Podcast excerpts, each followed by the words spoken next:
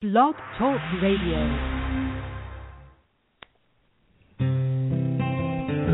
It cannot be emphasized strongly enough the beauty, purity, and perfection of who you really are. You are not your illness, your finances, or your loneliness. There's nothing wrong in your life that you don't have the power to correct, and you are unlimited in your ability to tap into that power. Welcome. I'm Janet Richmond, and this is the Higher Self Voice.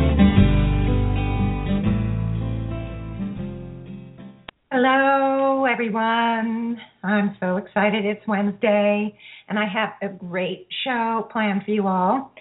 It's going to be jam packed. I'm going to go the full two hours for sure. I have a healing request, a very interesting one from India, and I also want to and will be addressing illness as you those of you who listen to the shows, whether it's archived or live, you know that last week I started talking about aging, illness, death, and dying. Well, I did worked on aging last week because it's too big a category, really way too big a category to do uh, the all four of those in one show. So I did aging last time. Only touched on it really. I did it as much as I could, uh, given the format of the the time constraint and the one show kind of thing. Um, in any case, I am going to work on illness today. So we have two very powerful things going on the healing that I think you all will find not only interesting, but that it will help each and every listener as well. And then the section on illness, which will be in the latter part. So today I don't really have time for people to call in. Certainly call in if you wish to listen or if you have a comment or something, but I don't have time to work on any other healings today. However, anybody, whether it's somebody from today that would like to have called in and asked, or anytime, please email me at Janet, J A N E T, at Janet Richmond, R I C H M O N D, dot com. The, the good news is that I have been hearing from people um, out of the state. So I have some feedback today from Eileen. That's not her true name, I don't believe, but she's from the Netherlands, and I'm not really sure as to how to pronounce it, her actual name. And she told me that to just use Eileen. And she's from the ne- Netherlands, and she wrote me. I connected with her a few weeks ago because she ordered my ebook, my book that's ebook choices, and because she was from the Netherlands and my middle name is a Dutch name, Van Vranken, I wrote her an email and just said hello and you know kind of introduced myself and told her I had a uh, Dutch name. Anyway, so we were going back and forth a bit in the in the uh, on the emails, and she had only bought my book. She didn't know about the radio show, so I mentioned to her in one of the emails that I do have these radio shows because this way she can actually hear conscious meditation. And because if you read my book, it's there are meditations in there. There's a couple of them, and they're really great, but you have to read them yourself. It's a little different than listening to somebody's voice. So I recommended that she listen to one of the radio shows and she did and she wrote me up gave me some feedback and i wanted to share it with you because this is someone whom i haven't met. She hasn't haven't had a private session. She hasn't been to a meetup. She's just read my book a couple of times and she she took it to heart. She loved it. Now she listened to one one the first radio show and she gave me the feedback and i think it's going to help the listeners really see that even though I'm doing a healing on somebody else, that it can be profound for each listener, whether that healing is for you or not. Because as I've said, we carry a little bit of everything because we've been around for literally eons of lifetimes and we've experienced so many things. Now, every soul is a complete snowflake because everything we've experienced is so different so many combi- combinations and permutations. There's no way any soul has gone through the exact same experiences. But there's a lot of commonality, and it's those common issues that I address in the healings. In the show, we don't have time to get into specific details, specifics that are only valuable to that one person. So I'm addressing overall patterns, overall misconceptions, overall false beliefs, overall self identities. And all of us have elements of everything. So these healings on the other individual can be and is so powerful. I can't encourage you to to take that in enough. Uh, here's some from a from a reader. Uh, she read my book and she listened to one show and she said, "For me, it was powerful and intense. Afterwards, I felt a bit light in the head, disoriented, lots of tingling, and experiencing calm love." She said, almost like it was sent in a helix around me by my higher self. Then she said, when starting the session, and it was a healing I did on Karen so she says, when starting the session with Karen and addressing the financial lack, there was a release of so many tears containing grief, sadness, frustration, despair. She says, I could sense that it came from very deep and hidden. Though I'm most often bright and happy, and as a child I was a little sun, she said. But she's also become aware, she says, there's so much sadness inside her that she never really understood past lives and experiences were like a, she didn't put the word new in, but the way she used it, it was it was as if she meant it was like a new concept for her. However, as you were sharing all the beliefs and hurts you saw in Karen's energy field, tears started to flow out, and it felt like a release and purge.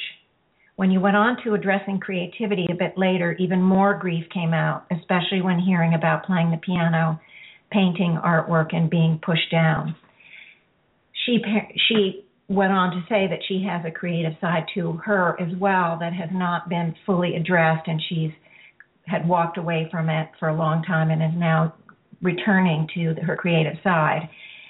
So that creativity spoke to her creativity issues spoke to her personally too. But even if you're not a creative person and don't have any creative hopes and dreams in your pattern and in your life and in your mind, we've been all been creative at some point and who knows what gifts and talents we've brought in that are untapped and that may not be tapped until we're retired and sitting in an old age home somewhere. I don't know but you never know. So even if you don't feel like it's an issue for you again it, it was one for eileen. So so but even if it was even if it isn't one for you, doing the healing on that creativity part of Karen would have helped any listener.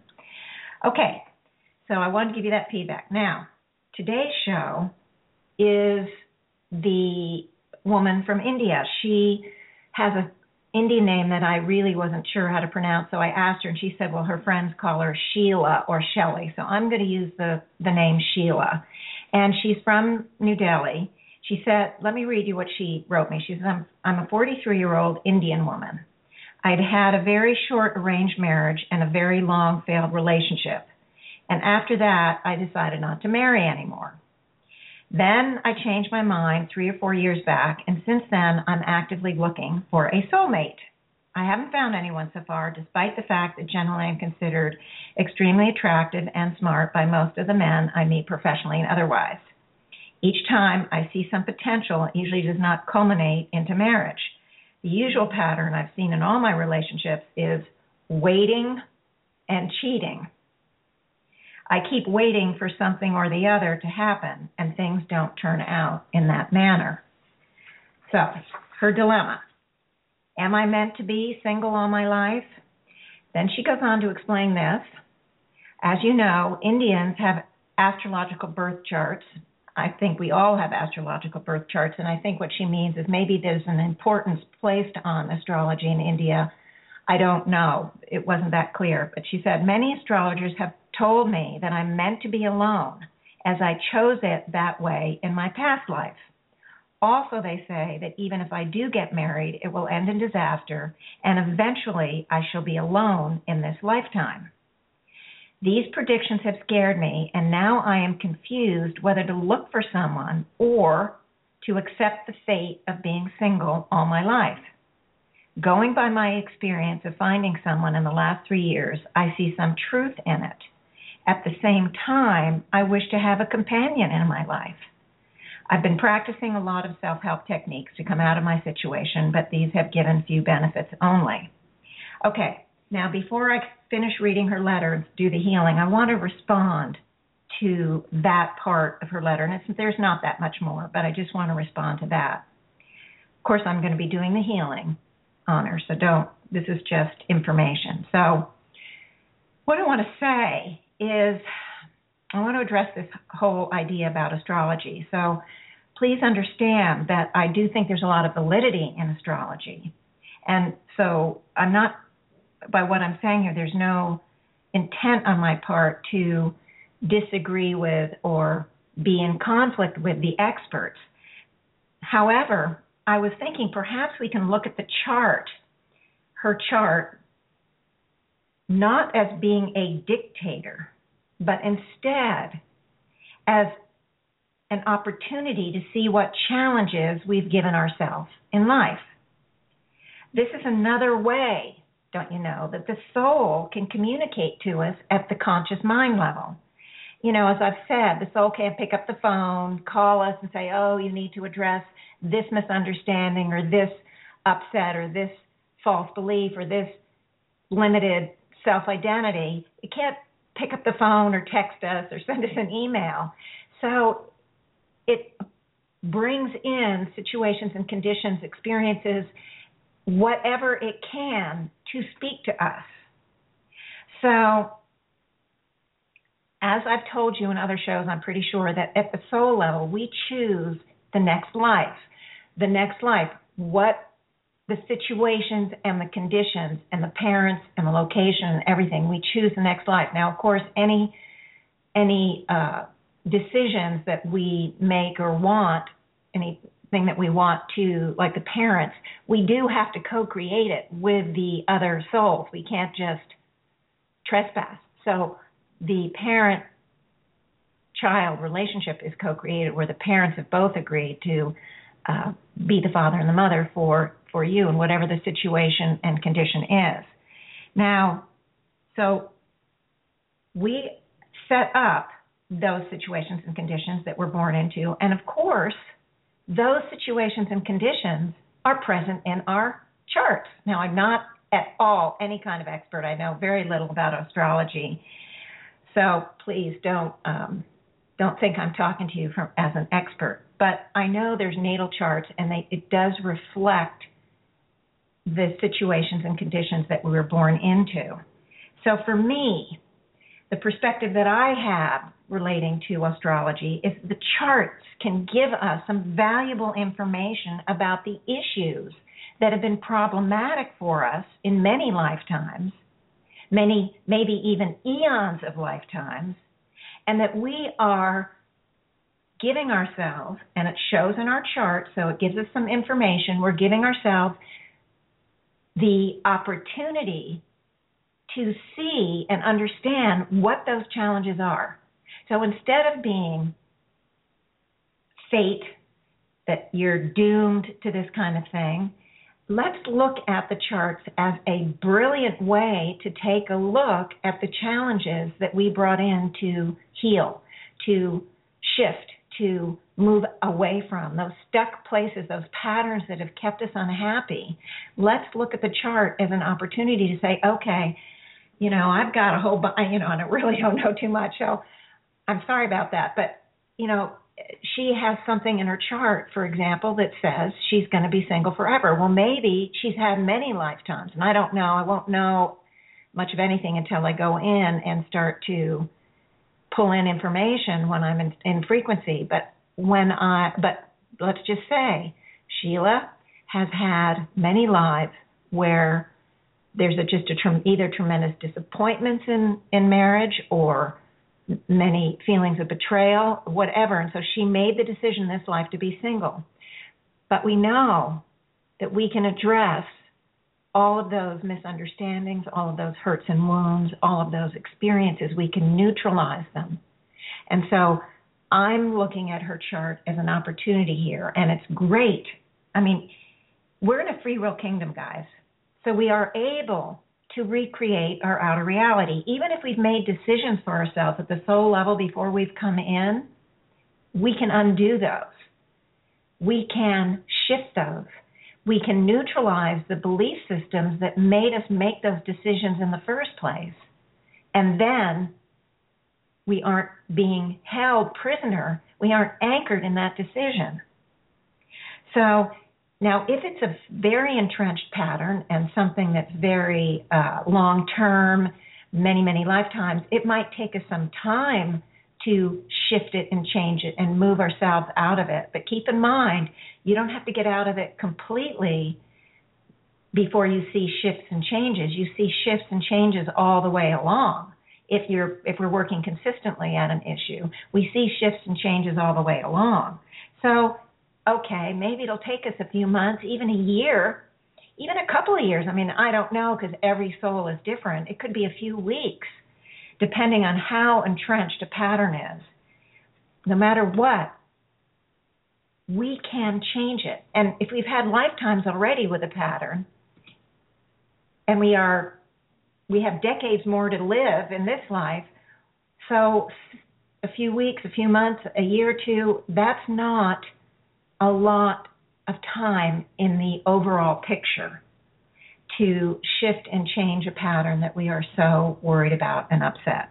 Now, so in the healing today, Sheila, I will give you a jump start to discovering what's underneath this pattern and to help you begin the neutralizing process that will really get you the changes you want.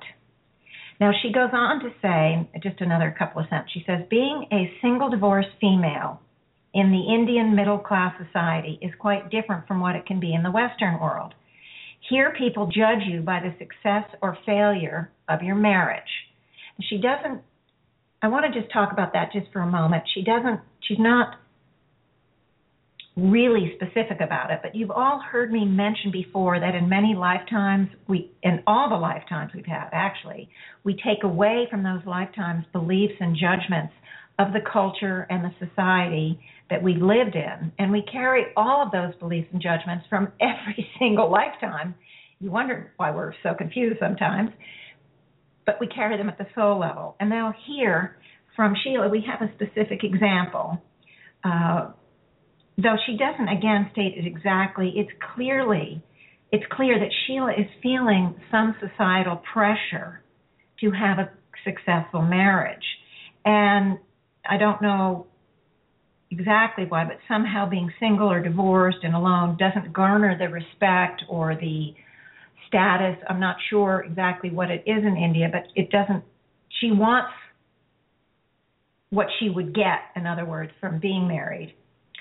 And of course, even here in this country, there's been a stigma for being divorced. That is slowly moving away, but there's still pockets of judgment around us um, because people are all persuasions, all situations, and all viewpoints. But in general, divorce and all types of family situations are being accepted here more and more. And maybe that's what she meant when she said it's different in the West, because she she might see that there's a loosening of the the judgments just from TV and movies and stuff like that. You know, the media. However, of course, we all know there is still plenty of judgment around.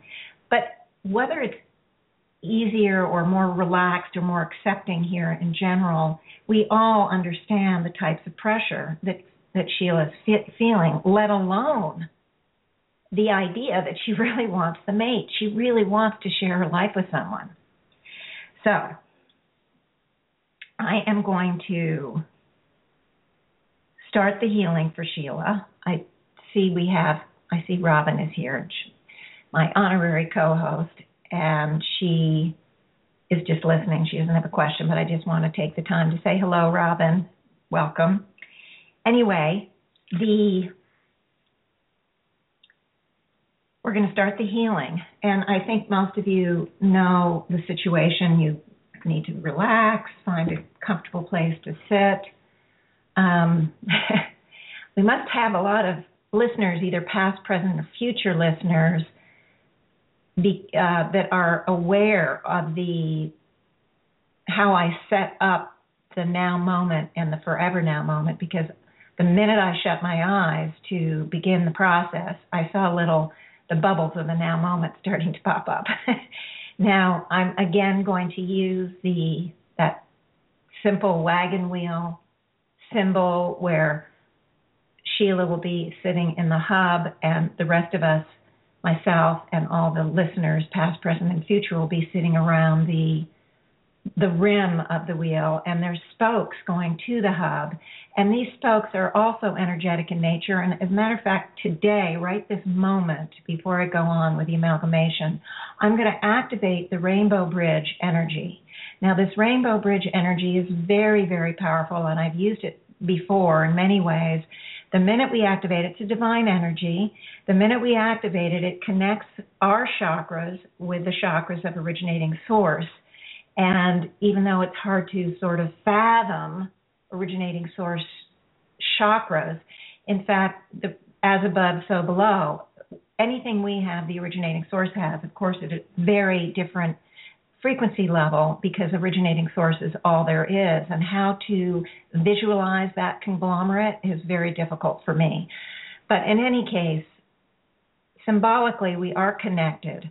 But we are also going to activate the rainbow bridge energy, another aspect of it, where it's actually a bridge.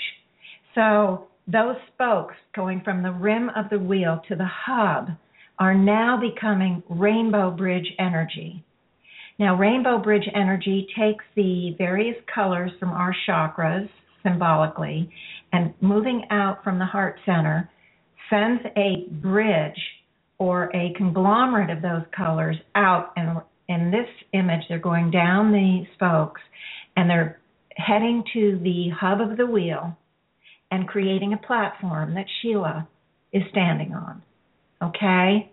Now, Sheila, th- this rainbow bridge is is also a mechanism that we can send Sheila energy. So that is going to come into play later on in the healing. Now, let's get started. Everybody, quiet your mind. I'm blabber on sometimes so fast. I hope it's not too fast for people. Sometimes I'm I'm just in the zone and I don't think about what works and doesn't work for listeners. So if anybody has an issue with how fast I talk or anything else, please communicate with me. Um, good, bad, or indifferent. I mean, maybe you like that I talk fast. You know, if you want it, if you feel to give me feedback, great. In any case, I want everyone, and the already the forever now moment is already being activated. For those who are new, especially Sheila, I am going to go through, even though I'm seeing it happen already, I'm going to go through it so she can experience it for herself. She is a new listener. She heard about me from a friend, one of her friends in India that does listen to the show. So she is is new. So I am going to go through it as if it isn't already happening automatically, just so she has it in her conscious mind and understands what I'm talking about. So, with that, I'm asking that we all begin to relax, quiet our mind, take a couple of three, four deep breaths, and bring the mind's eye in and focus it right here, right now, on my voice.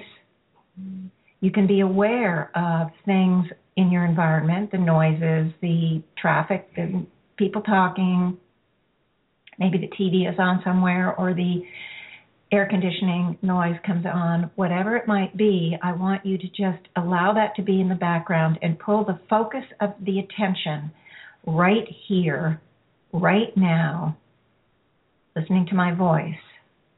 And in this way, we are activating, it's a simple technique to activate the now moment. Now, the now moment isn't fleeting or unreachable or untouchable or in one second and out the other. It is an energetic field that we are creating through our focus of attention. And I am now seeing the energetic field becoming being created around Sheila. So even though she's not listening to it, she is listening to it in a future now, and it is happening, and I am seeing it right now. So sh- this now moment is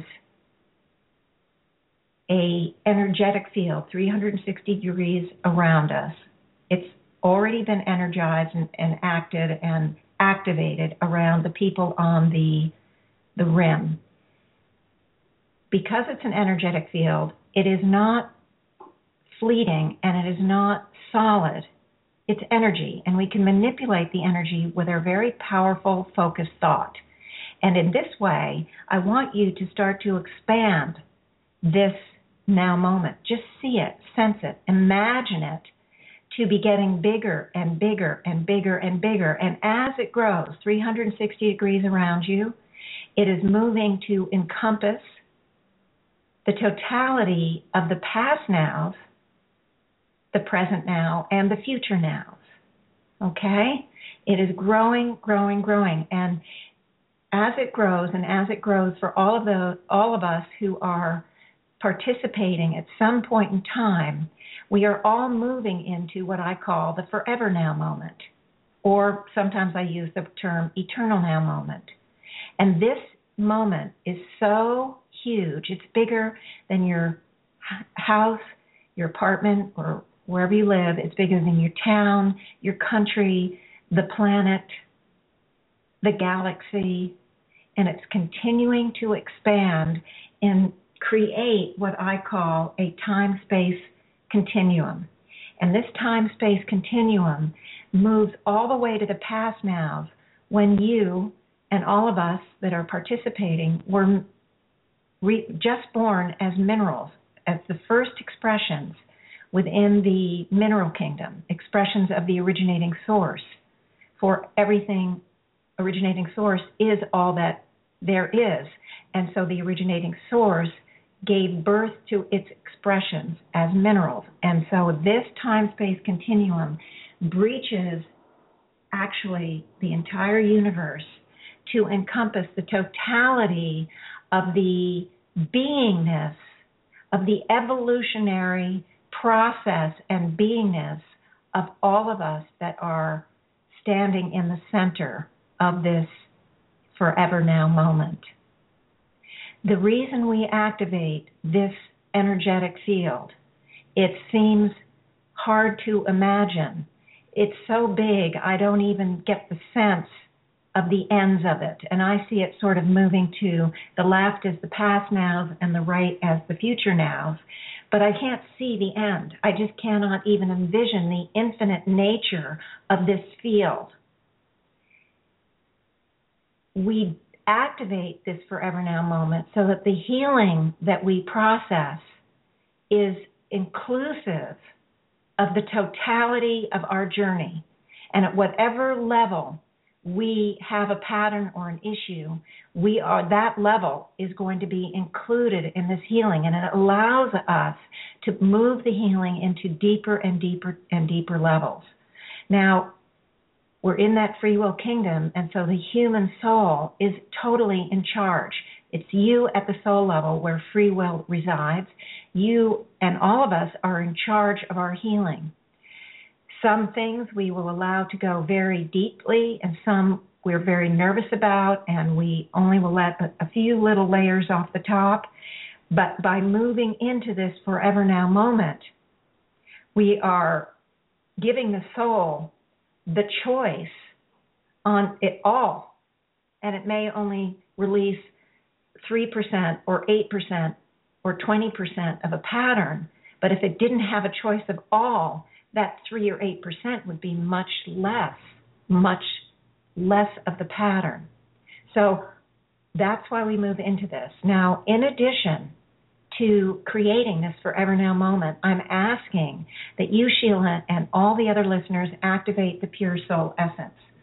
This pure soul essence is the part of all souls, no matter how small, the lowliest grain of sand, to the highest, most evolved being. All souls carry this pure soul essence. And you might think of it as the God within or the light within but it is that part of originating source that we carry, just like we every single cell in our body carries the double helix of DNA. every single soul at every single level carries the pure soul essence. And this pure soul essence light is divine in nature, and it is the purest and most perfect and most potent point of power that we have. And it carries everything that originating source was, is, and is becoming. This is the powerhouse that we have access to because it's divine in nature. We ask, we give permission for it to come into our free will kingdom and work the healing for us. We have to ask. It's as simple as that because any divine energy cannot trespass. So we're asking it by focusing on the amalgamation with that pure soul essence, which simply means the becoming one with that pure soul essence. And that pure soul essence now, you can visualize it or think of it as as a sun within you. It's a symbol, a powerful symbol to give you the idea of just how much power this pure soul essence light is that you carry. And as you focus on it, understand or imagine or uh, think or feel the expansion of that light in through and around the totality of your body, in through and around the totality of all your energetic or etheric bodies, and it's going to continue to expand to encompass the totality of your being throughout this whole time space continuum. And it is happening for all the listeners, myself included. We are all expanding that pure soul essence light. And this energetic space, this eternal now space, is not only huge, but it is so brilliant. It is so filled with this light. And what I am seeing is I'm seeing souls from all over the human kingdom universe, known and unknown, and there are countless numbers that are taking the opportunity to come and partake of this light. And I want you to understand, and this is sort of freaking me out too, but the higher selves are very clear. They're indicating to me that these souls are partaking in the past now, the present now, and the future now. So some of the souls that are partaking of this life have already progressed past from the point of where they're partaking the light. Now, I'm sorry for the confusion, maybe, but there are countless, infinite number of souls that are partaking of this light because this pure soul essence light carries the totality of the originating source, and therefore any it has anything and everything that any soul and every soul could need or want to use. So they're partaking of the light, they're taking it in at the soul level. So just the opportunity with the show to create an incredible energetic space like this, an energetic field like this, each and every one of us in our own way is helping souls, known and unknown, in the past, present, and future nows. It's a very powerful energetic field. We're not done with the amalgamation. I'm asking also that we become one with the totality of the conglomerate higher selves. By conglomerate higher selves, I mean the higher selves of all the souls, past, present, and future, that are involved with the show in any way, even years down the line. And also, I'm calling in any other higher selves from any other realm and direction that care to join with us today. And just by calling in that conglomerate higher self energy, we have another huge layer of divine energy that has moved in, some very powerful energy with the divinely divine commitment to help the evolutionary process of the four lower kingdoms. And these fifth dimensional energies are powerful and of course they're divine so they cannot trespass, but they help with the uh, they help with the translation from the originating source. They help with the direction. If we move to heal the knee as i often say and it's the elbow that needs healing they redirect the energy properly. Because when we're amalgamated with the divine energies we cannot make any mistakes. There is no hurt or harm or trespass to ourselves or to anyone else. Okay the last step is the amalgamation with or the becoming one with, the calling in, asking for the permission for the originating source to become one with us, to amalgamate with this energy. And with that, I saw the expansion. And in my mind, it's pretty difficult to see because my mind is sort of the pea brain compared to what I'm experiencing here. The the expansion of this time space continuum, when we called in the originating source, it seemed to encompass the totality of the human kingdom universe, known and unknown. Now, that seems awfully grandiose, and maybe I'm making the whole thing up. It is very difficult to translate what I am picking up, but it was as if by bringing in the originating source, we are now including the totality of all life, known and unknown in body and out of body on every level in the human kingdom universe. So I'm pretty blown away by it, but I thank Sheila for the opportunity. I thank all the listeners for the opportunity. If it's not happening, no harm, no foul. If it is happening, which I feel a tremendous connection with it because it's just so amazing to me. I couldn't imagine in my own brain anything like this. So I, I really didn't don't think I could have made it up. I'm not one of those people that's sort of grandiose and um, egotistical and think I'm so great. It just is. It's the originating source of all there is, and we have included that energy of all there is in our time space continuum. And in addition to that, it is our guarantee, as always, and I say this every time, that we're going to be working from the highest level, always bringing in the healing information and energies and balancing and purity and perfection the very highest level that we can. It comes in de intensified down to that highest level that we can take in without it hurting or harming or killing us off. And tomorrow we can bring it at a higher level and then after that it's always we're always increasing the frequency that we can tolerate. So i'm always amalgamating with the originating source just a matter of course because of that. All right now i'm going to activate i'm back to the symbol of the wagon wheel and we've activated that rainbow bridge energy and it's as if there's a spoke of Rainbow Bridge energy from each and every listener, each and every soul that's standing around the rim of this symbolic wagon wheel. And Sheila, you are on the hub, okay?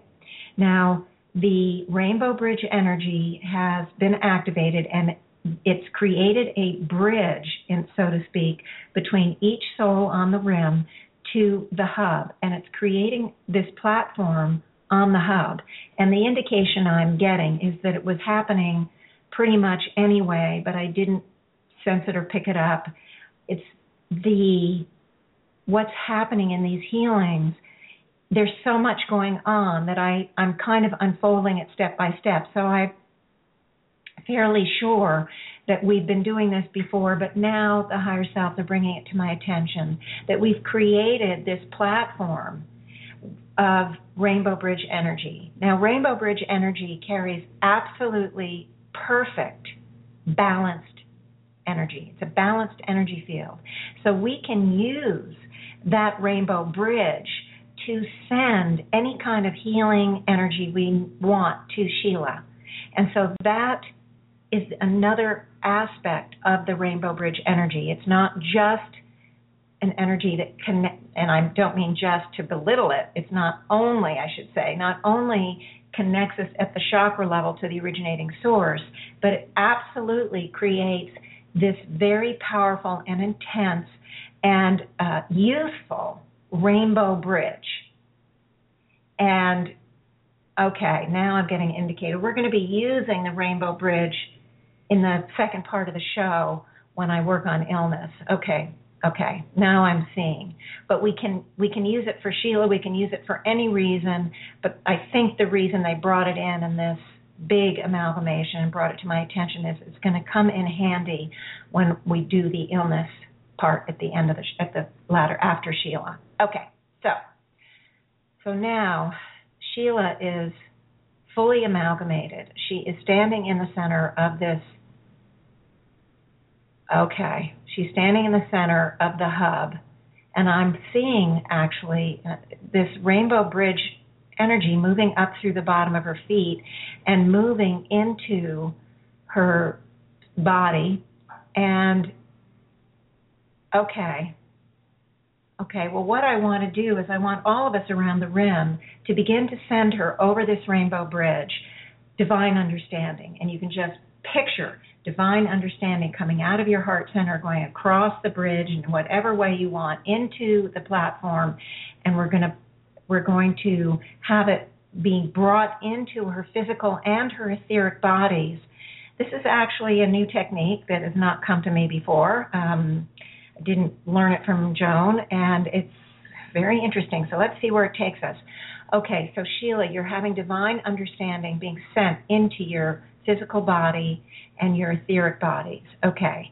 It's also permeating throughout the totality of your beingness because remember, we're in that forever now moment, the totality of your beingness from the time you were a mineral to your highest, most evolved aspects of yourself the totality of that beingness is receiving this divine understanding. We're also going to send in divine mate. Okay, now divine mate is also moving from all of us over the rainbow bridge into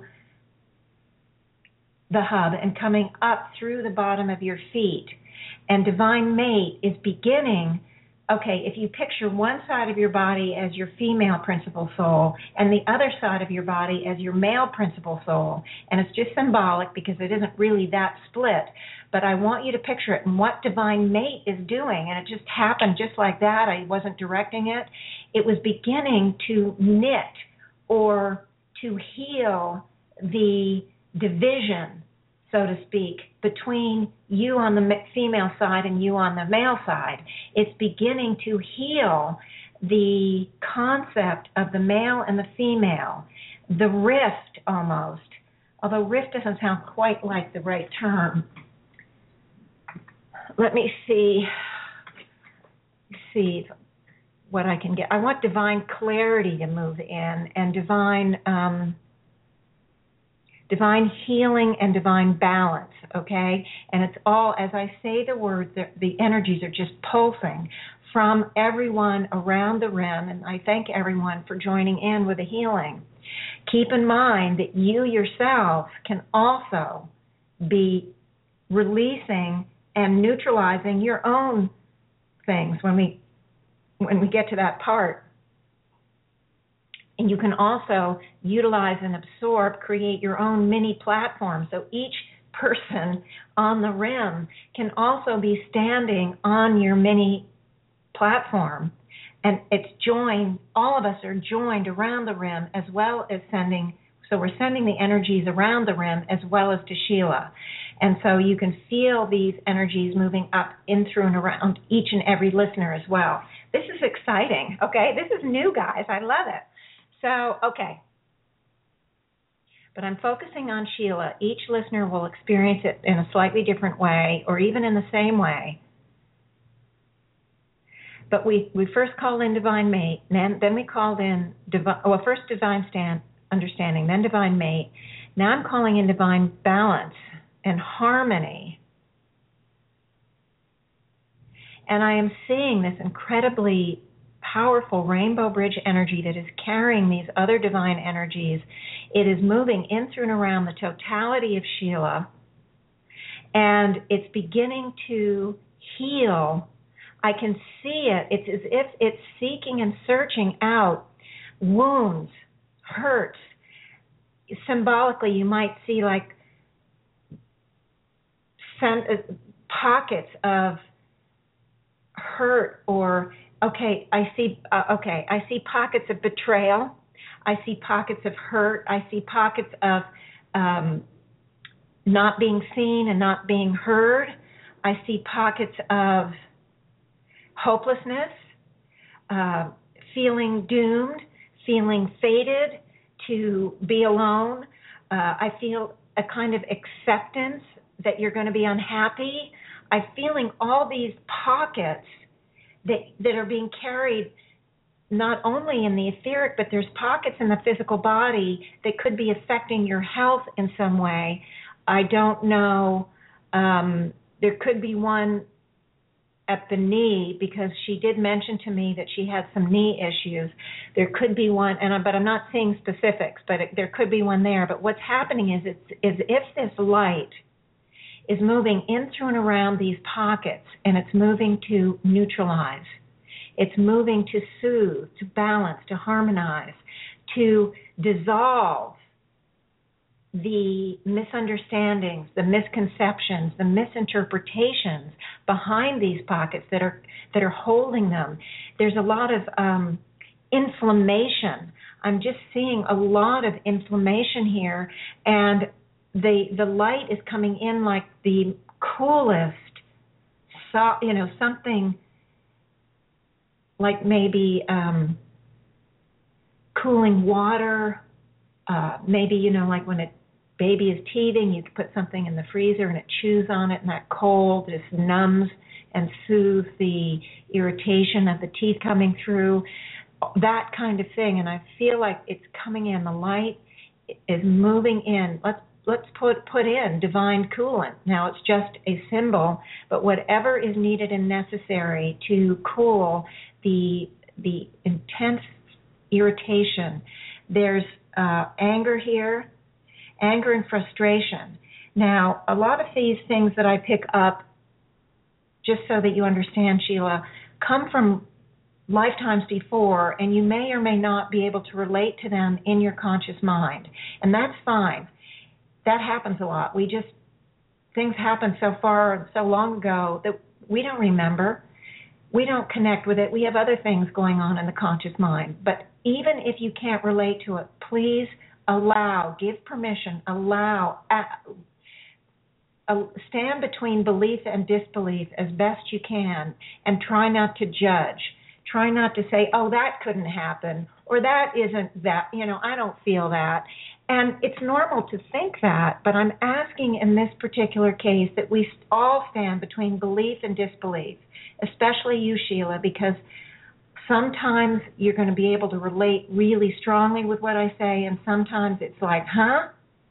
So, but if it comes up for me, because I'm being given threads from your own higher self and so if those threads come to me, it's important. It means that they're operational behind behind you. They're operational and affecting you in this life. So, okay. Which just brought in a few more threads. Okay, one of them is the the pattern of listening to and being confused by and rebelling against and following all of it the external authorities.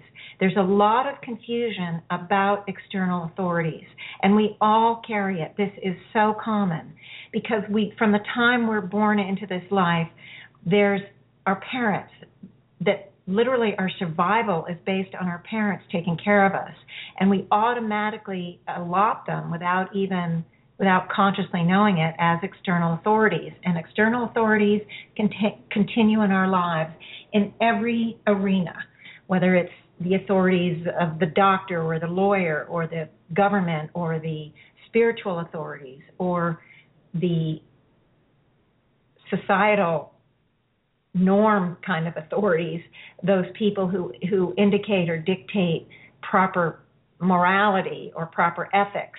It's all kinds of authorities, our teachers, our our bosses, our mentors. They're just authorities imprinted all over our life pattern, and they always are in this human kingdom. It's a very normal and natural part of the human condition that we've all experienced. And so what I'm seeing is a tremendous confusion about authorities. There have been lives where you have taken in hook, line, and sinker the teachings of the external authorities, and it's not important to know exactly how and where because I see this as a common pattern for you.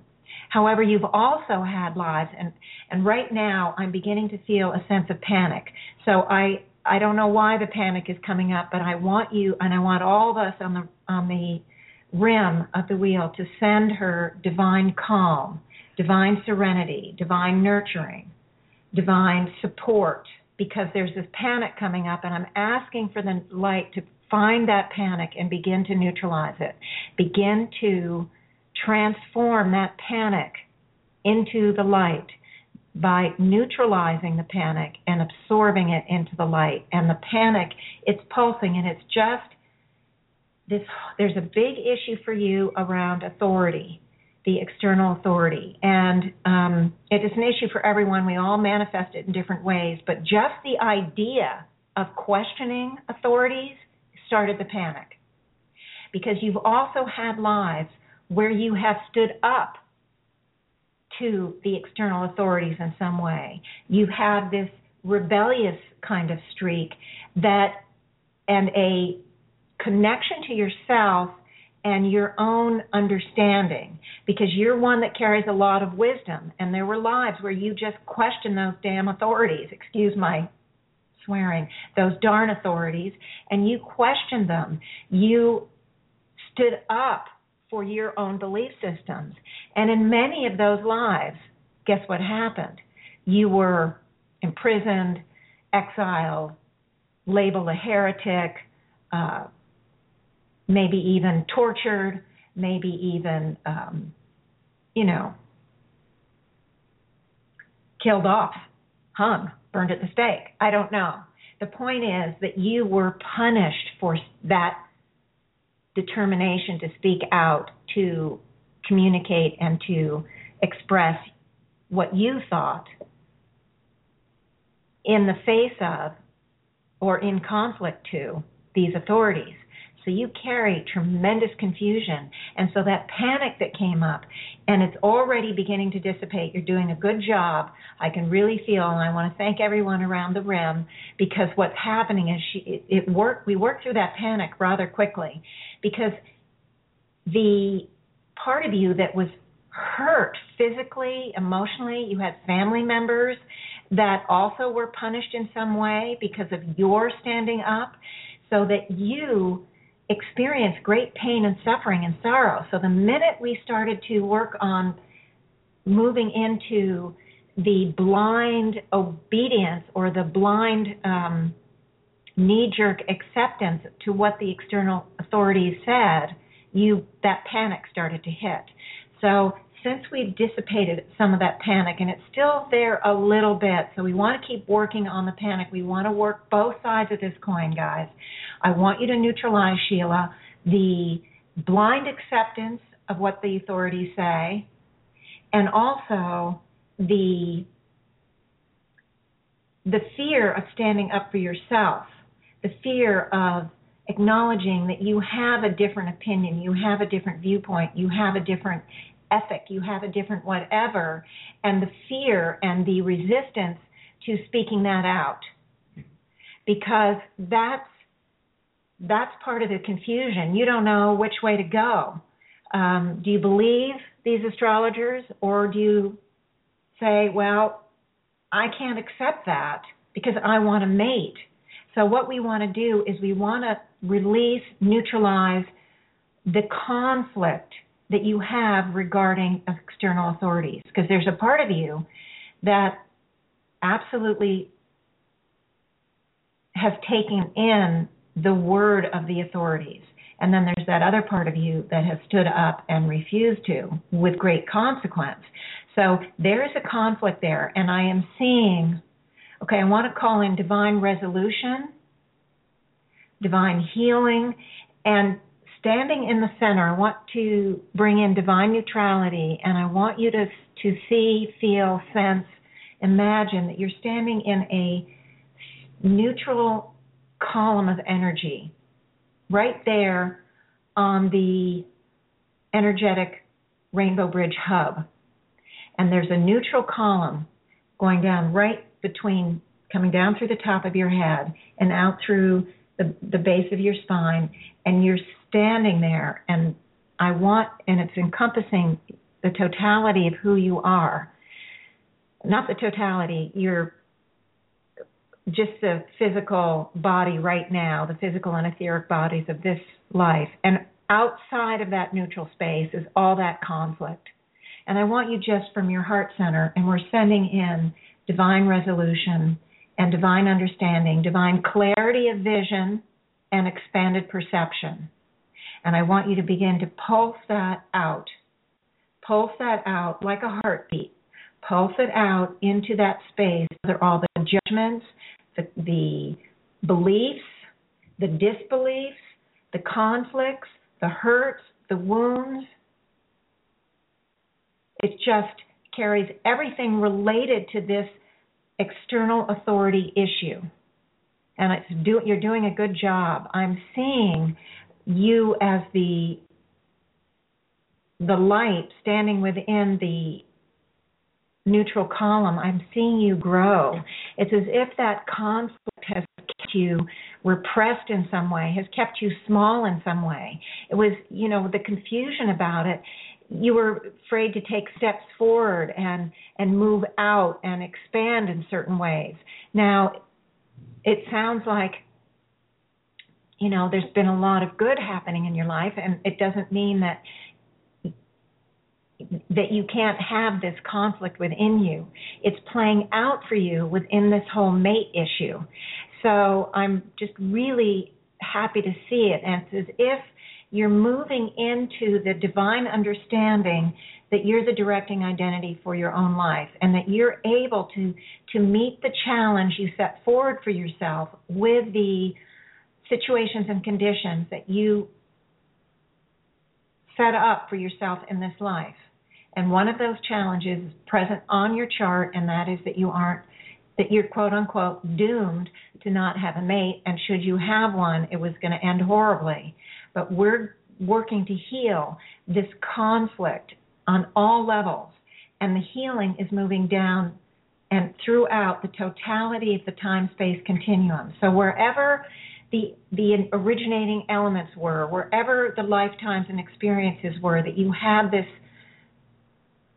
had issues with from whatever quarter, what from whatever arena related to external authorities, you are healing the totality of that throughout the past, present, and future nows. And it's really it's a powerful healing. I'm seeing the I'm seeing the positive effect. You're growing in size. You're I'm calling in divine connection, divine connection to the self, to and divine healing again, divine balance and harmony, and divine. Um, I want divine connection with the male and the female, and that too is continuing to. Okay, well this is interesting. Wait a minute, I have to sneeze, guys. Just a minute. Good grief.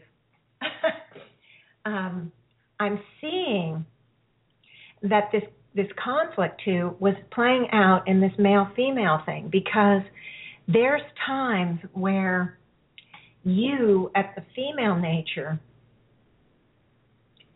had problems with male external authorities and you had okay you had um issues with your own male nature as a result. It was as if you you took on a belief system somewhere along the line that if you're female and there's some male authorities operational in your life pattern, you've been hurt a lot, you've been betrayed a lot, you've been controlled a lot, you've been manipulated a lot, you've been repressed a lot.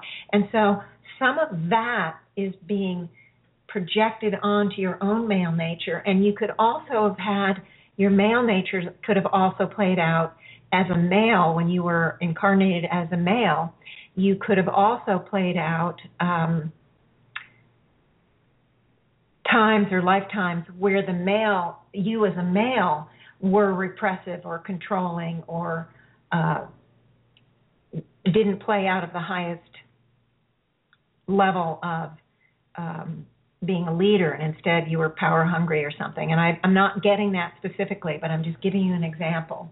But we've all been in lifetimes like that, where there was very little understanding and power and wealth and status and and all of these kind of things were what people strove for.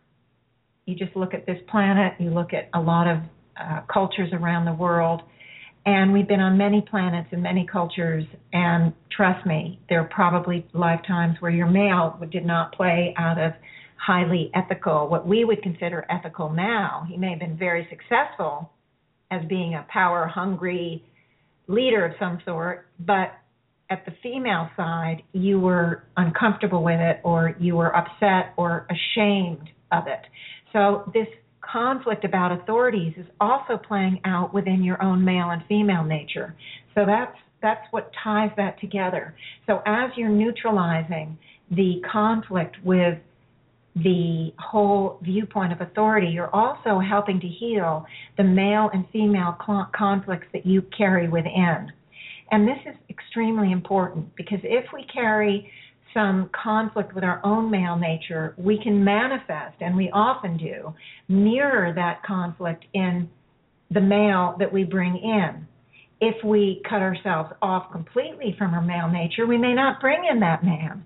So we want to um, always heal the disconnections, the conflicts, the misunderstandings between our own male and female nature when it has to do with bringing in a mate or bringing in a good mate.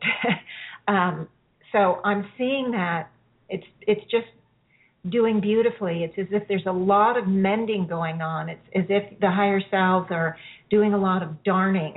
I mean, it's a silly um, it's a silly analogy, but it's as if you're being there's a lot of holes, a lot of um, disconnection, a lot of uh, fraying a lot of fraying that's going on between the male and the female nature. And this beautiful divine energy, it's almost as, as if it's sewing beautiful patterns and beautiful connections and weaving and merging this male and female nature in a in a rainbow of colors. Oh my gosh. So again, I'm seeing that rainbow bridge energy moving up. It carries that balance that tremendous balance. And not only we used it to send you wonderful divine energies, but it is permeating and bringing the balance in through and around that female and male nature. I see it moving in through and around the totality of your physical body, and it is again permeating the totality of your beingness in this forever now moment. Wow. Okay. Um, I hope you're still with me, guys. The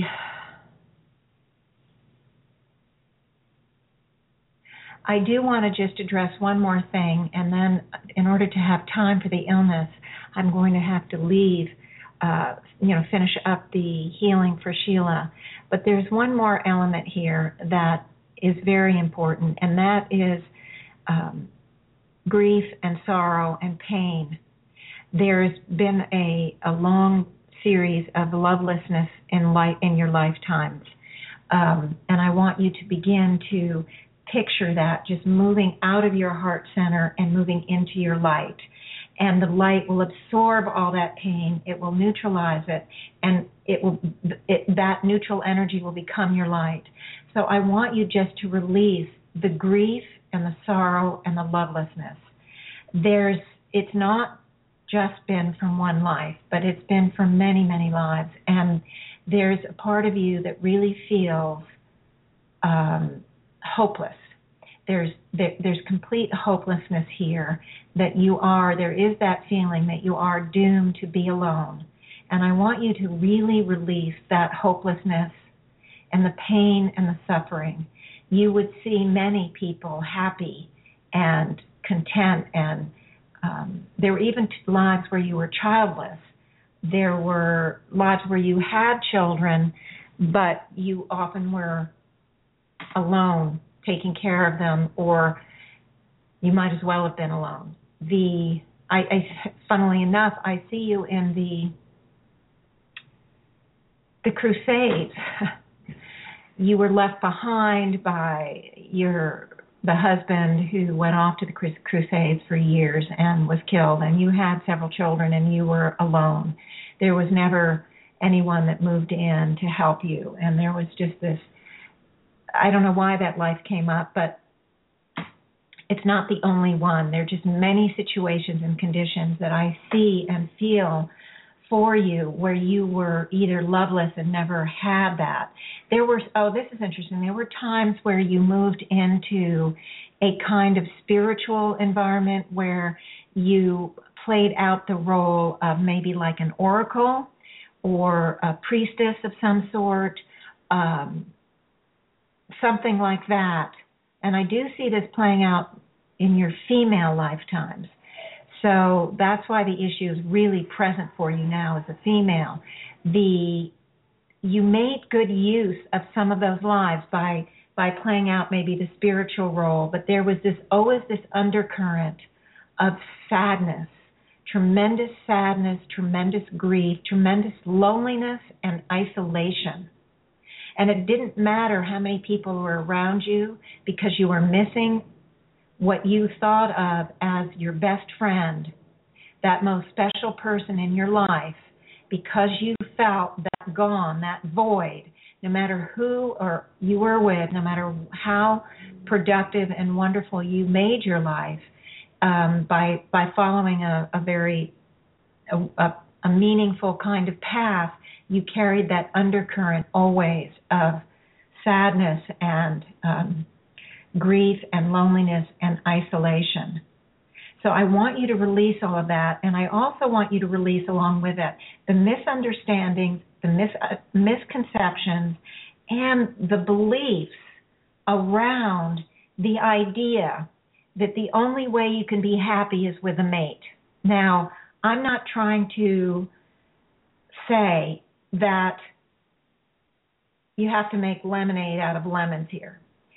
But if we carry a belief that says, I can't be happy without a mate, you are in effect creating a limiter, a crown to your ability to enjoy your life with without a mate, even if it's another month only or another two years or whatever, even if even if you bring in the mate, the the idea is that we we create happiness for ourselves as an individual. It isn't somebody else creating it for us. So even if we bring in this wonderful mate, you can still feel loneliness and isolation. If it, and you can blame the the mate situation. Not that you would consciously, but, but that's it. Carry we carry it at the unconscious level. If for some reason we're not feeling happy every day, we're going to start to look for the fault of the mate so I want you to release the idea, the belief that happiness and joy and connection comes from someone else, the mate or anyone else, because that will not only create, continue this isolation and this unhappiness in your life when you don't have the mate, but even when you bring the mate in, it's apt to uh, create expectations that can't be met because nobody else can make us happy. And I'm, I'm sure consciously you understand that. So I'm probably not saying anything you don't know, but we really need everybody, we all need to do this. Sheila, I really want you to release this belief that that happiness comes from having the mate. And all the misconceptions, all the false beliefs, all the misinterpretations, all the expectations of that it's someone else that's going to fulfill us, that's going to bring us respect, that's going to make us happy, that's going to make us productive, that's going to make us important. Because all of that we have we need to do for ourselves. And that's the point of all this neutralizing is to start to create the mate and all that it might mean for us symbol- symbolically within ourselves first. And then when we bring in the mate, we'll bring in the mate that is meeting us at those levels. Also, someone who is self connected, self loving, self feeling self worth, self respecting. And then the two of you can come in on an equal, true share, a level of true sharing. So it isn't somebody doing for the other, becoming what the other wants, that kind of thing. I, I know you know what I mean. So, and I'm feeling a lot of release around that. It, whether you understand it fully or not, at the soul level, you are determined to let this go because that isolation was really horrific. Was really horrific. There was just so much despair, and I want you just to keep releasing despair. And actually, it's coming up, coming from the heart center. I see it releasing all the way up the chest, even at the throat, because there's been a part of you that hasn't felt like you could fully be who you are, fully express who you are, fully communicate who you are, because you were busy com- being, acting what the mate would want you to be and act like. Oh, and this is something else that you have experienced too. Not only have you experienced being alone, but you've experienced sublimating or uh, sabotaging yourself or repressing yourself in order to be have a successful marriage. It was like at all costs. And so that was very painful as well. And there's a part of you that wants to get rid of that. So I'm that's coming up too. So let's just release into the light all that misunderstanding, all the idea of becoming someone else or making acting or thinking like someone else in order to make a successful mating, a successful pairing, a successful marriage, whatever it is. I want all of that to start to release. And it, it's doing a good job. As a matter of fact, it almost feels like you're doing some projectile vomiting here. It's just as if it's coming out. The plug in your throat is, is been released, it's been ejected, and it's allowing for the self expression to push out all that repression. And it's just spewing out. I see it spewing out of the mouth right into your light. It's just beautiful. And coming in through the bottom of your feet, we want to call in divine self love, divine self acceptance, divine self expression. And what I and we're all around the rim. We're sending her that through the rainbow bridge. And then also, and of course, we're taking it in through the bottom of our feet. Also, I want to put in the divine yes now, the divine yes is just this beautiful energy that came to me not all that long ago, and I use it on a fairly regular basis. And it's the yes giving the permission to ourselves to be who we truly are. Yes to the unfoldment. Yes to the expression. Yes to becoming all of our potential.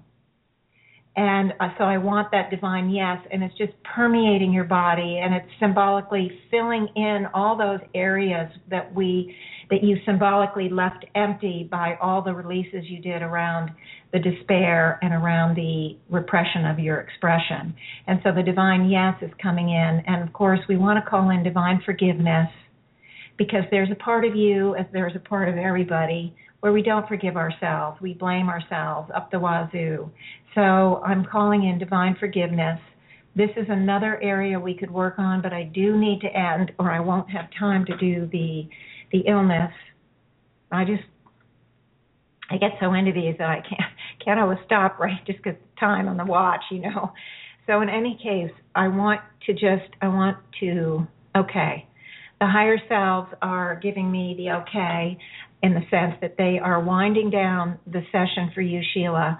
The they have encased you in a cocoon of energy which enables you to continue processing even though the healing is, is over they're continuing to monitor your healing process the releasing and the neutralizing and the empowering with the divine energies they are also putting you in the cocoon because it allows you to acclimate. You've done a lot of work. Uh, if it were me, and I think you might experience this, it's almost as if you lost pounds of pressure, pounds of weight, because this this energetic stuff we carry is like baggage. And it's as if you've just thrown out a bunch of trash and you know, it's not just throwing it out, you've neutralized it. It's now become part of your light and it's beautiful and you're beautiful and you've done a lot of processing. So the cocoon of energy is simply an energetic field to allow you to acclimate to the big changes. It allows you to continue processing and also to acclimate. Okay, you've now been taken from the the platform and you've been moved into the healing circle, which is simply an energetic field like like the now moment, like the forever now moment, like Fear Anonymous. If you listen to some of my earlier shows, maybe a couple months ago, you'll learn about Fear Anonymous. And it's a, just an air, uh, energetic field, the higher self monitor 24 7. And you can place names, situations, conditions, any, yourself, anything in that healing circle, any of us can at any point in time. And the higher self because it's divine energy, guys. They can't force a healing, but they monitor anything and anybody, any situation that's put in that on a regular basis, and I'm guessing it's moment to moment. And if the soul is ready to take on a bit of healing, gives the permission, they would then help with that healing. It's just a very powerful place, and um, I won't go into it anymore. I'm just sharing it with Sheila. Okay. Now, what I am seeing, oh, this is interesting. They're they're literally the higher selves are literally they're maintaining the time space continuum and now i see the hub of rainbow bridge energy it's growing in size and in fact it's housing souls that have some serious illness and they are in essence asking to be healed. I do feel that there's some souls from around the the rim that have stepped in, and that's fine. Anybody who is concerned whether they're on the hub or not, you can't tell. Go ahead and consciously just step on the hub if you have some kind of illness pattern that you wish to address. There's no limits here that of course we're doing using an energetic field and of course anybody and everybody can step in the center of that field. Now, I want to just say um, I, a couple of things about illness. First of all, for those of you who may not be aware, I've done I've addressed illness in many shows. I think both my past ones from 2011 and 2012 which are all archived on my website. I've also done it, I believe I've even done illness during this year. So there are, I encourage anybody who has an illness pattern not only to listen to this over and over again, but also to go back and listen to the other shows because I can't cover everything in every show. I just can't do it. But now, I did illness, aging last week, and of course, illness and aging, aging are often related because there are many diseases or physical issues that come into play as we age. But of course, there are illness patterns that are not related at all to age or can hit us when we're young or can hit us at any age. So, now, so when I work on illness, please be aware that all illness all of the patterns, all of the traumas and dramas and experiences in our lives, and all the things that we carry at the physical level actually are have energetics behind it, have our belief systems, our misinterpretations, our hurts, our wounds, our, our despair, our misunderstandings. I mean, everything starts at the energetic level. Once it hits the body, it is now manifested in a very dense level. So if we are manifesting an illness, it is because the energetics, the misunderstandings, the hurts, the wounds, what I keep repeating, but whatever is, has gotten to the point where it's manifesting in the body. And again, like astrological chart, charts, here's an opportunity for the soul to get our attention. as I said, the soul can't pick up that phone, don't we wish? But it is determined for us to pay attention at the mind level. The mind is who we are in this life.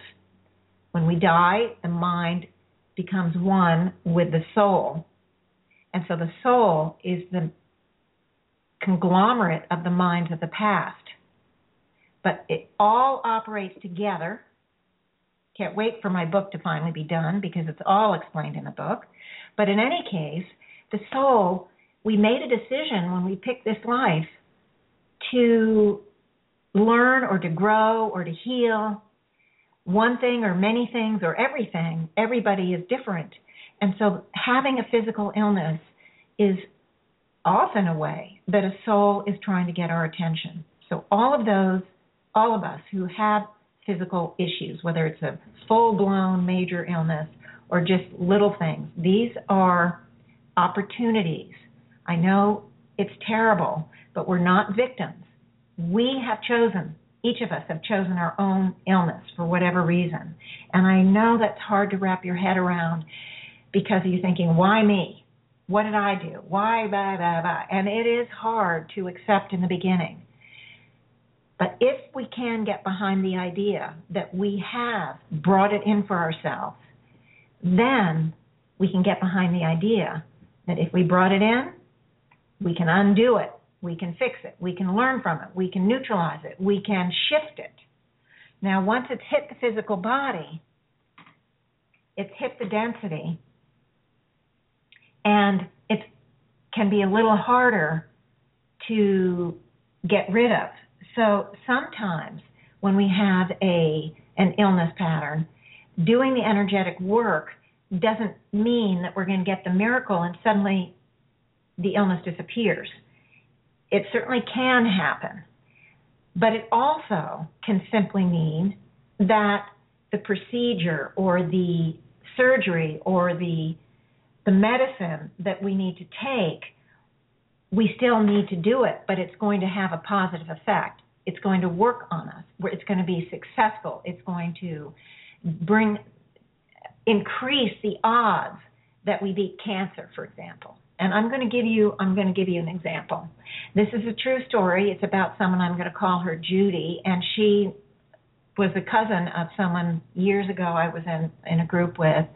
Um, I had a group and and her cousin was in the group and they weren't close, so he didn't know what was going on with her right at first. But when we heard about Ju- Judy, we found out she had um, esophageal cancer, and it was very, very uh, serious at that point. It had already progressed quite far. She was unable to swallow, had a very difficult time keeping any nutrition in, and I think she only weighed like 80 pounds. And it was so severe that the doctor said, you know, just wind up your affairs. You, you're, you're going. There's nothing you can do. Well, we began. That was the situation when we started working on her. She didn't know we were working on her. We worked on her in the silence, just as I work on you guys over the radio. Some people know about it, but some people don't. The first thing that happened was she even though she had resigned herself, she just decided, well, let's look around. Is there anybody? The doctors just wouldn't do the surgery on her, the tumor or whatever it was in the esophagus, because she was just too weak, too far gone, so to speak. So then the first thing that happened is she decided she was going to look on the internet and see if there was any doctor that would be willing to do surgery on her. Well, lo and behold, she found one in Arizona but then she's thinking, oh, it's too far. I'll never survive the journey. Da, da, da, da, da, da. So we worked on her again. Now, this took place over a number of weeks and months. I don't remember the timing exactly. And the thing that changed was she decided to contact the doctor and see um, personally to actually do some more research. And she he found she found out that yes indeed he would do surgery on her but she just needed to have radiation on the tumor first to see if it could shrink. So she did that.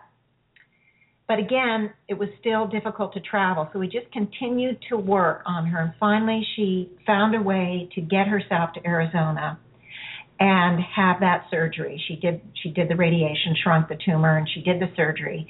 Now we were working on her during the surgery itself. At least we weren't in the meeting, but I know I was working on her actually during the surgery. We knew the time and all of that by that point. And the higher self came in. Um, Jane was there, Jane and Company, and I haven't fully explained who Jane is, but she's someone who's laid aside the body, who works with a higher self and helps in various ways. And she's um, she helps with the transition between the laying aside the body and moving into the human kingdom heavens. And so she came in when I started working, and so I'm working, and da, da, da, da, and the higher self said, I said, why is Jane here? And I'm, I'm like, they said because she, she, um, Judy has not made the decision to live yet. Well, okay, so I go to town, and, and I know other people in the group were doing it, and we were. Uh, I know I can only speak for myself, but I was absolutely working on her resistance to living. I didn't know why.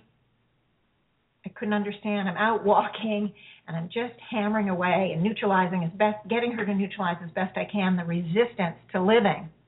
And then out of the corner of my eye, I get this sense of movement, and I kind of symbolically look around, and Jane is no longer there. So I said to the higher self, why did Jane leave? And they, they said that Judy had decided to live through the surgery.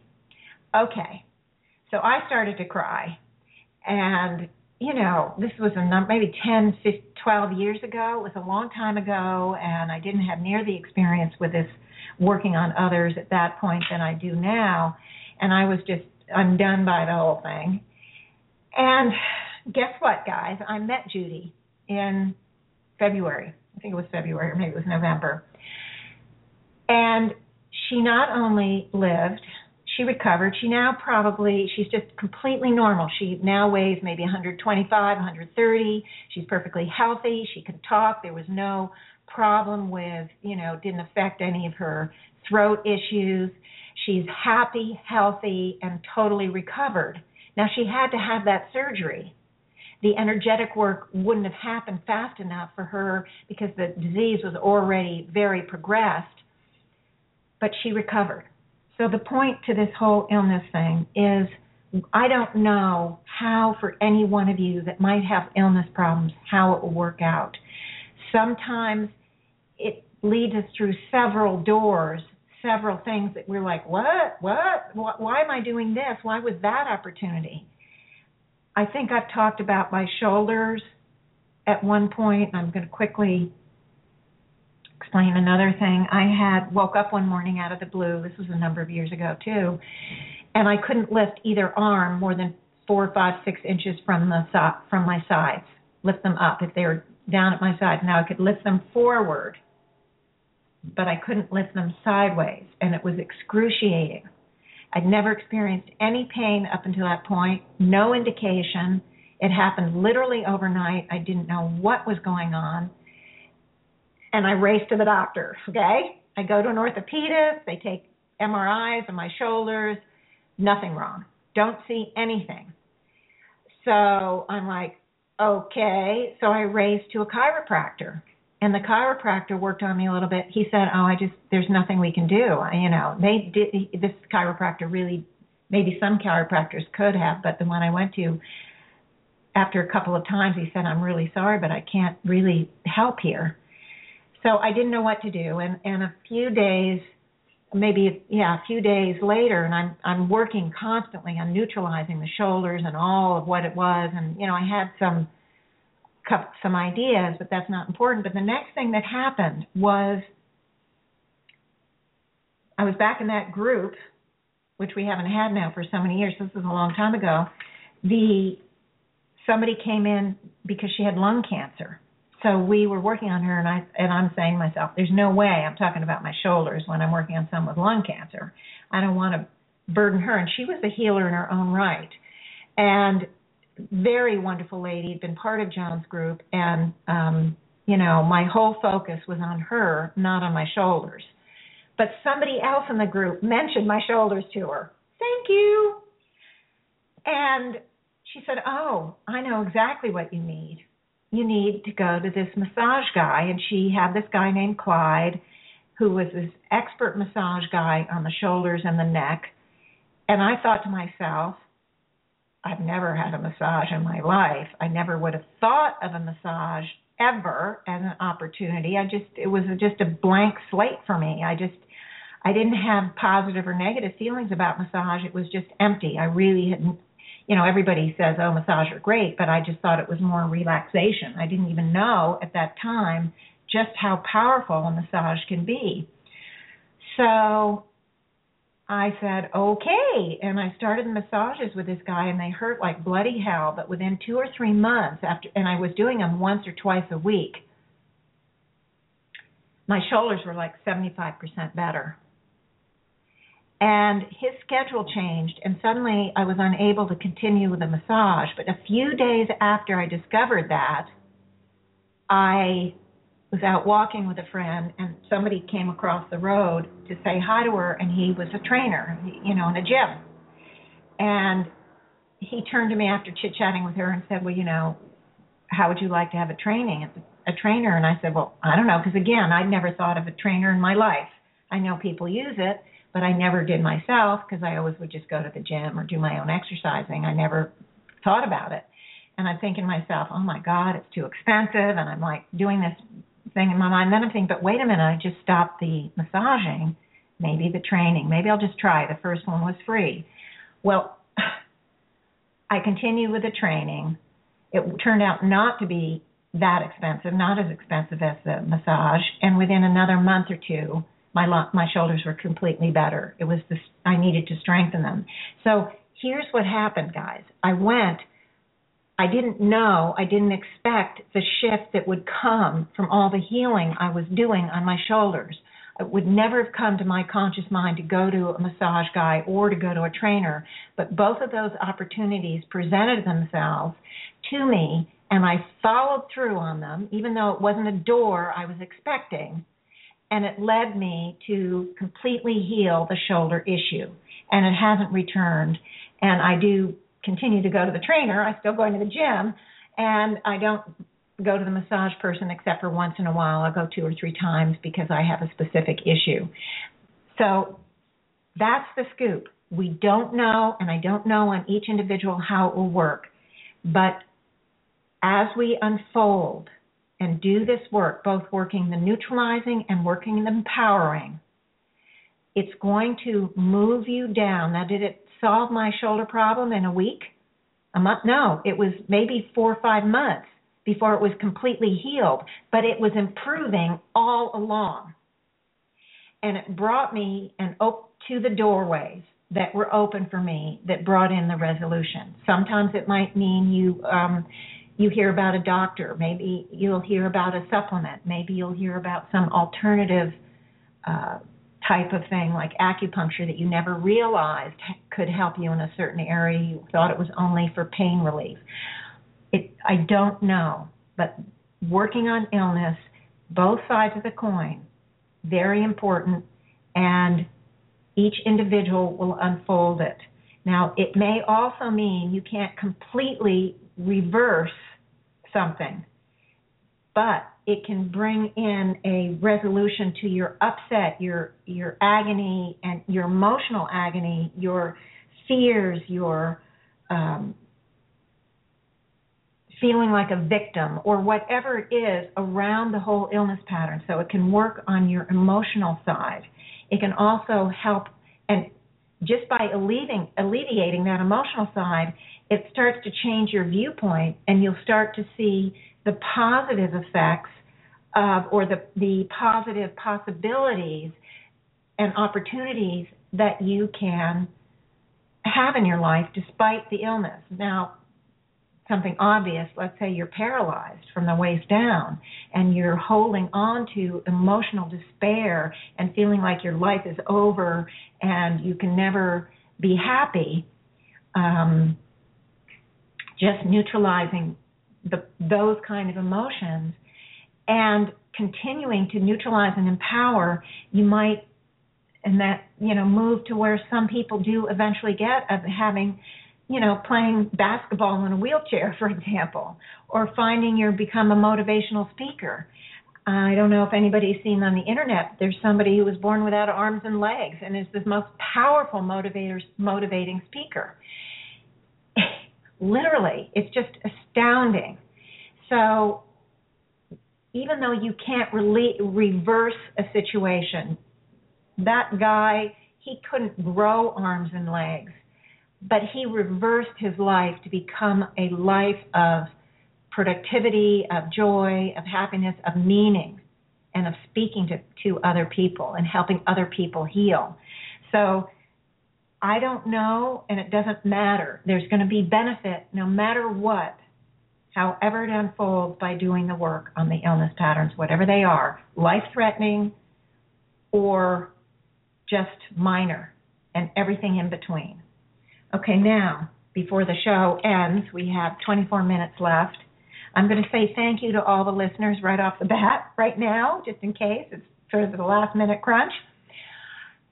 But we are still held the in the forever now moment the higher self activated what they call a freeze frame and they held all of us while i did that introduction they held all of us in that forever now moment. It is containing the totality of the time space continuum for it's the totality really of the human kingdom universe.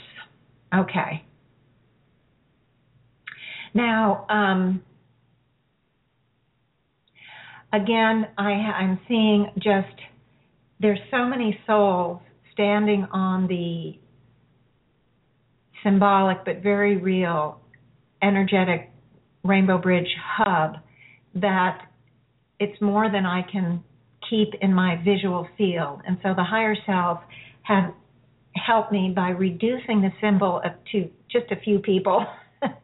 um, but it really is a symbol. It's just because I can't, well, I can, but it's more difficult for me to see something that is so huge. It's out the edges of it are outside my visual field and that's the way it is.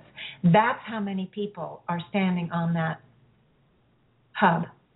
It is an enormous enormous amount of people. I i almost feel like it's everybody honestly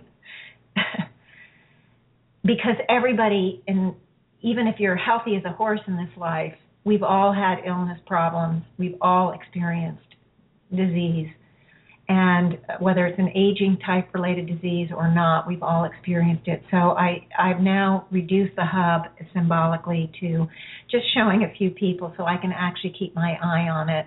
And they, they give me a conglomerate symbol so I can pick up issues and patterns from the conglomerate, something that's very commonplace, so to speak, and is held by many. And because we are already amalgamated, we are already part of the eternal now moment, we're already so fully set and held in this very healing energetic frequency. I'm beginning the releases now simply. We're just going to begin simply with the manifestations of the illness problem, whatever it is. And if you have multiple, it's multiple. So I want everyone to just begin by releasing from the physical body and from the etheric body, the whole consciousness, the whole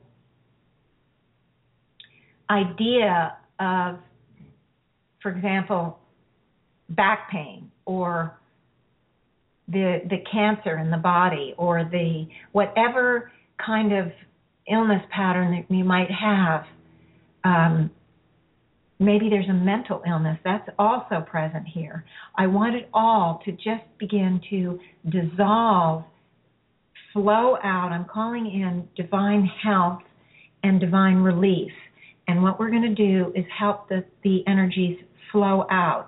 And it's affecting the totality. This is one I'm seeing so powerfully throughout the eternal now moment because we've all had so much illness throughout not only the human lifetimes, but I'm seeing it heavily affect even so far back as the minerals and certainly the plants and the animals, because animals get sick, they get hurt, they get uh, harmed, um, and there's all of this They even have illness patterns. We know there's plant illnesses, and I forget the names of them, but you know, there's plant diseases. We're, we're aware of that, and farmers are dealing with those kind of things a lot. And there's animal illnesses. So we're actually helping the totality of the sojourn that we've all had throughout our whole evolutionary process. And so this energy is just incredibly powerful. Um, there is releasing and healing going on simultaneously, releasing into the light these illness patterns, and I'm seeing it affect every part of the body. So that there's there's illnesses related to every system, the skeletal, the muscular, the lymph, oops, the lymph system, the digestive system, the nerve system, reproductive system. Oh my gosh, it's it's affecting every single system of our physical bodies. Ah.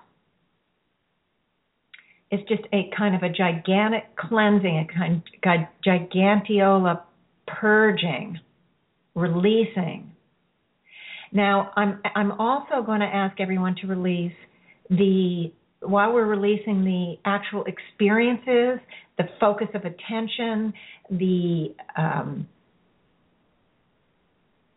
what we're actually manifesting at the physical level.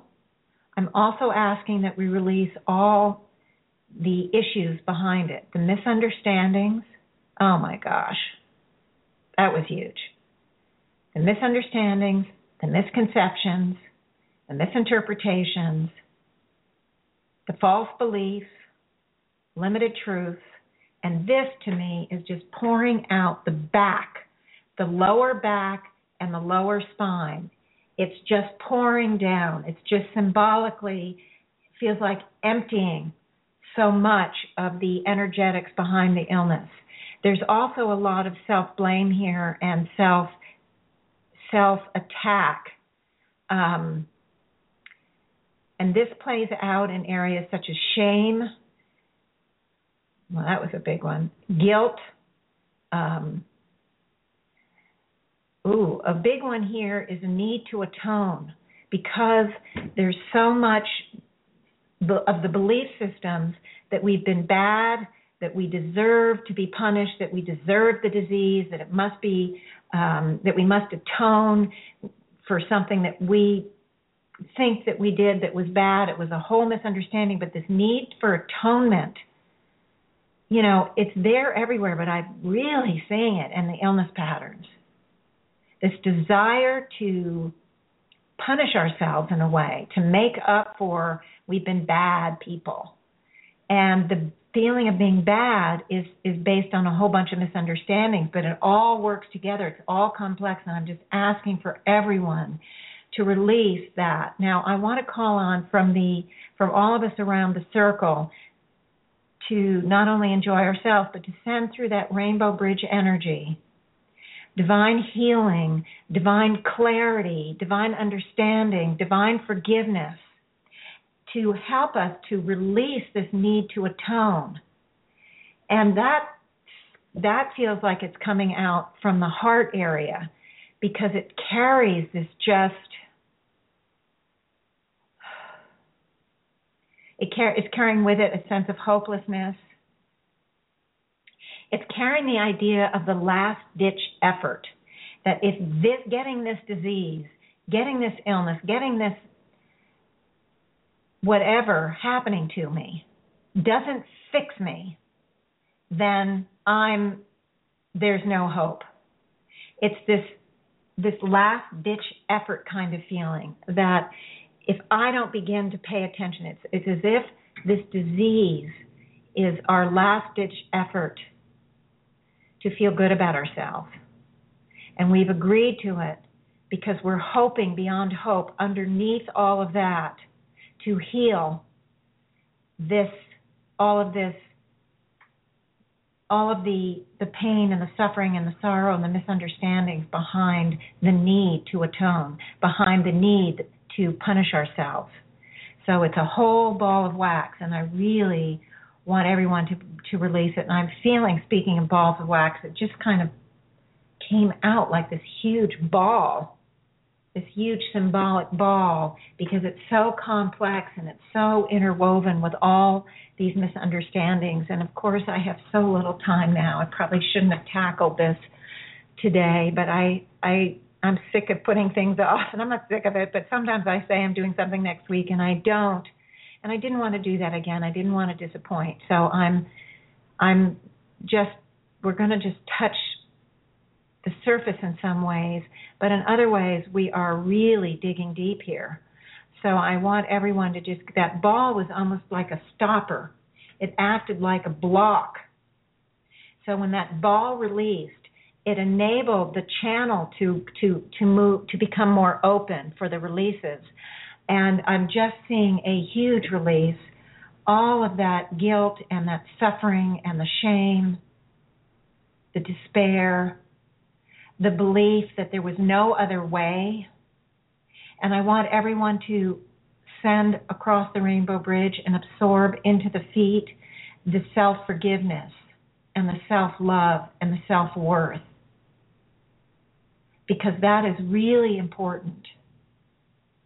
It's really important to forgive ourselves and to understand that as souls we can be extremely confused we've gone through so many lives with so many different belief systems and so much, so many different ideas and concepts that we take away from each life and and absorb into the soul that it honestly becomes so difficult to be anything but confused.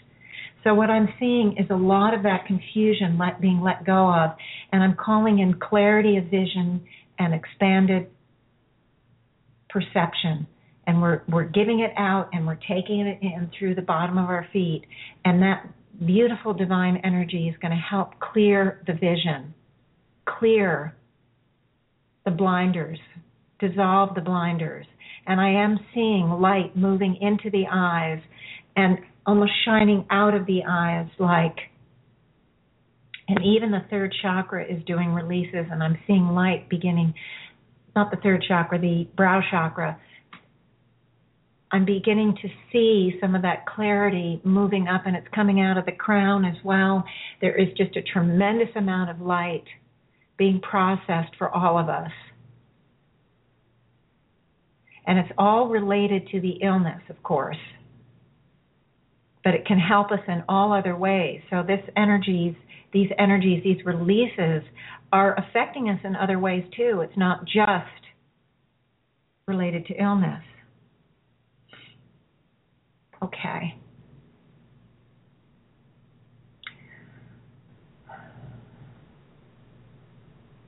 I want to call in, and I've used this energy a lot. I was thinking of using an energy that I have introduced, I think, once or twice before, but I don't know this year. but actually I'm not going to introduce it because there isn't enough time. But I am going to use some energies that I have used, I think, many times. I want to call in first divine health and divine acceptance of health. Divine acceptance of joy and harmony, meaning and fulfillment into the life pattern. So we're going to call in divine joy, health, meaning, and fulfillment.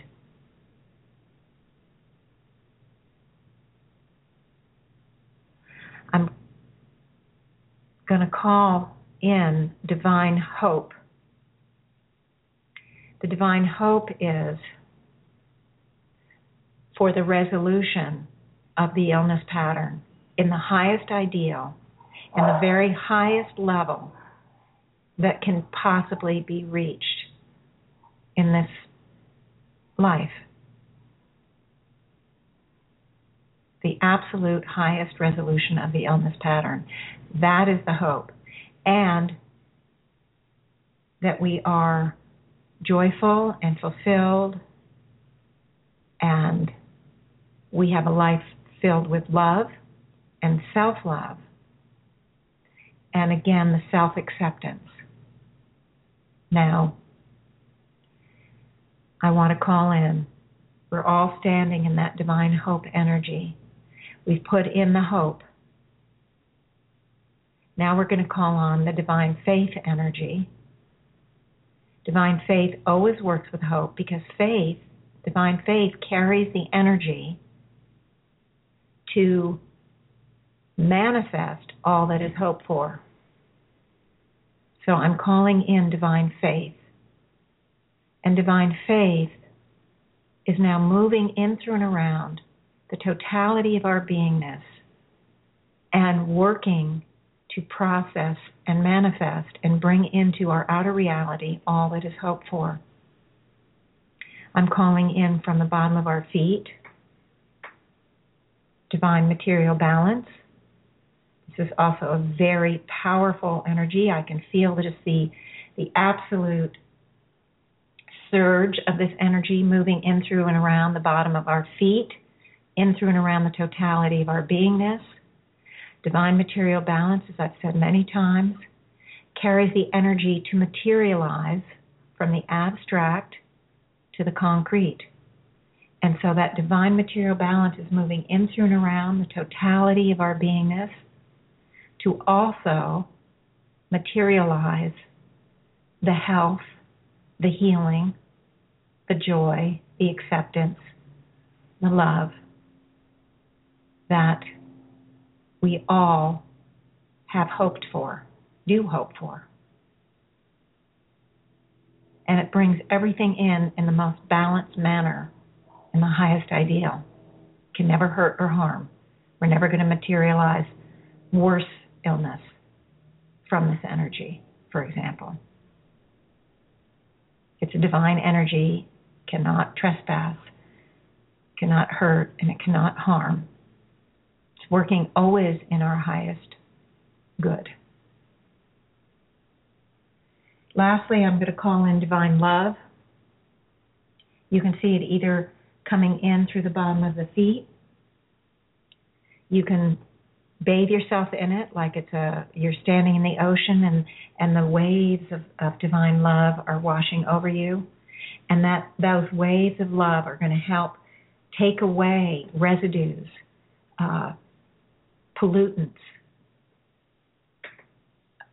the scarring, both emotional and physical. It's going to be cleansing at every level, all that is part of the illness pattern that we all have taken on over lifetimes. We've all had it. And that feels really good for me feels really, really cleansing. And I'm seeing in my conglomerate kind of symbol that I'm using just a lot of light, huge amount of light in the bottom half of the torso. It's as if all that was released out that root area, out that whole lower spinal column, is now being filled with light. And somehow that base of the torso symbolically feels to me as if it's part of the foundation of our physical body. That is the base of our standing upright, those hips and the spine. And it just feels like that light is filling the area, and it's just beautifully filled with love, um, that divine light. Now, I want to remind you on thinking positive whatever your illness may be, if it's something in the knee, for example, you call on divine knee. Use that, amalgamate those three simple sentences that I've told you in the last two or three shows. You amalgamate, you, I am my pure soul essence, and you focus on it. I am my higher self. You focus on it for a few moments because it's that focus of attention that activates and allows the divine to start working in our free will. If we do it like ABCD, just by rote, it doesn't happen. You need the focus. And then you say, I am the originating source. Then call in the divine counterpart to whatever illness you may have divine knee, divine digestion, divine liver, divine brain, divine skeletal system. Whatever it is, call that in. Also, you can call in any other kind of divine energy without doing the neutralizing because sometimes we only have a minute or two or 30 seconds, but you can still do this positive empowering, this positive reinforcement that is much, much more powerful than just thinking the thoughts, I am healthy. When we activate and use the divine energies, that's our purest and most perfect point of power. And it is much more empowering than just thinking, I am healthy. So I want you to also call in things like divine healing, divine resolution, divine answers, divine solutions, divine rejuvenation, if it's something related to aging, divine regeneration, if there's a loss of some sort and you want to regenerate something. You can even call in divine miracle. And I encourage you all to call it in. At the mind level, we don't think, oh, we couldn't do a miracle. But in fact, that is a belief system that we carry. We all carry the miracle of the divine energies within, and our belief system act as crowns and caps and limiters to how much of that power we can manifest in our everyday life. Don't be shy. Call in the divine miracle. Call it in. Call it in every single day, along with the other things. And just see what unfolds. Again, it may not mean that if you're missing a limb, you're going to grow the limb. But maybe out of the blue, somehow you find a way to get one of those wonderful robotic arms. Who knows? It could be in your mind, and when you look at it even objectively, a miracle because they're expensive and many people need them. And so many go without. But if you're calling on the divine miracle, maybe you'll be the one to get it. There's no guarantee, of course, but the more we work both sides of the coin, the neutralizing and the empowering, the more chance we have to heal ourselves at the inner levels and then and therefore our physical. Now, I'm going to end here. We have like three minutes, two minutes. And I want to thank everyone again for listening, and I hope you got something out of it. If you have any questions, any concerns, any needs for healing, I do want to say quickly oh, and probably nobody, I should have said this in the beginning. Next week I will be on. The following week there will be no show. I am traveling that following week. I will unable to do it. So even when I have a pre-tape show, I have to actually be at the computer. I'll be unable to be at the computer to turn to start it up. So I am canceling the show for the week of I think it's the 20 it's Wednesday the 22nd I think. I don't have the exact date. But I will be back after that week and I will be here next week. If you have any ideas, thoughts, comments, questions, feedback in any way, please email me, janet at janetrichmond.com. Again, thank you everyone for joining me. I just love the Wednesdays. It's such an opportunity and a chance for all of us to help one another and to grow and to learn and to become more than we are, to move forward, to take steps, to to expand. It's just a wonderful opportunity. So thank you so much, and I am going to say goodbye now. Okay. Have a great week, and I'll be back in a week. Okay.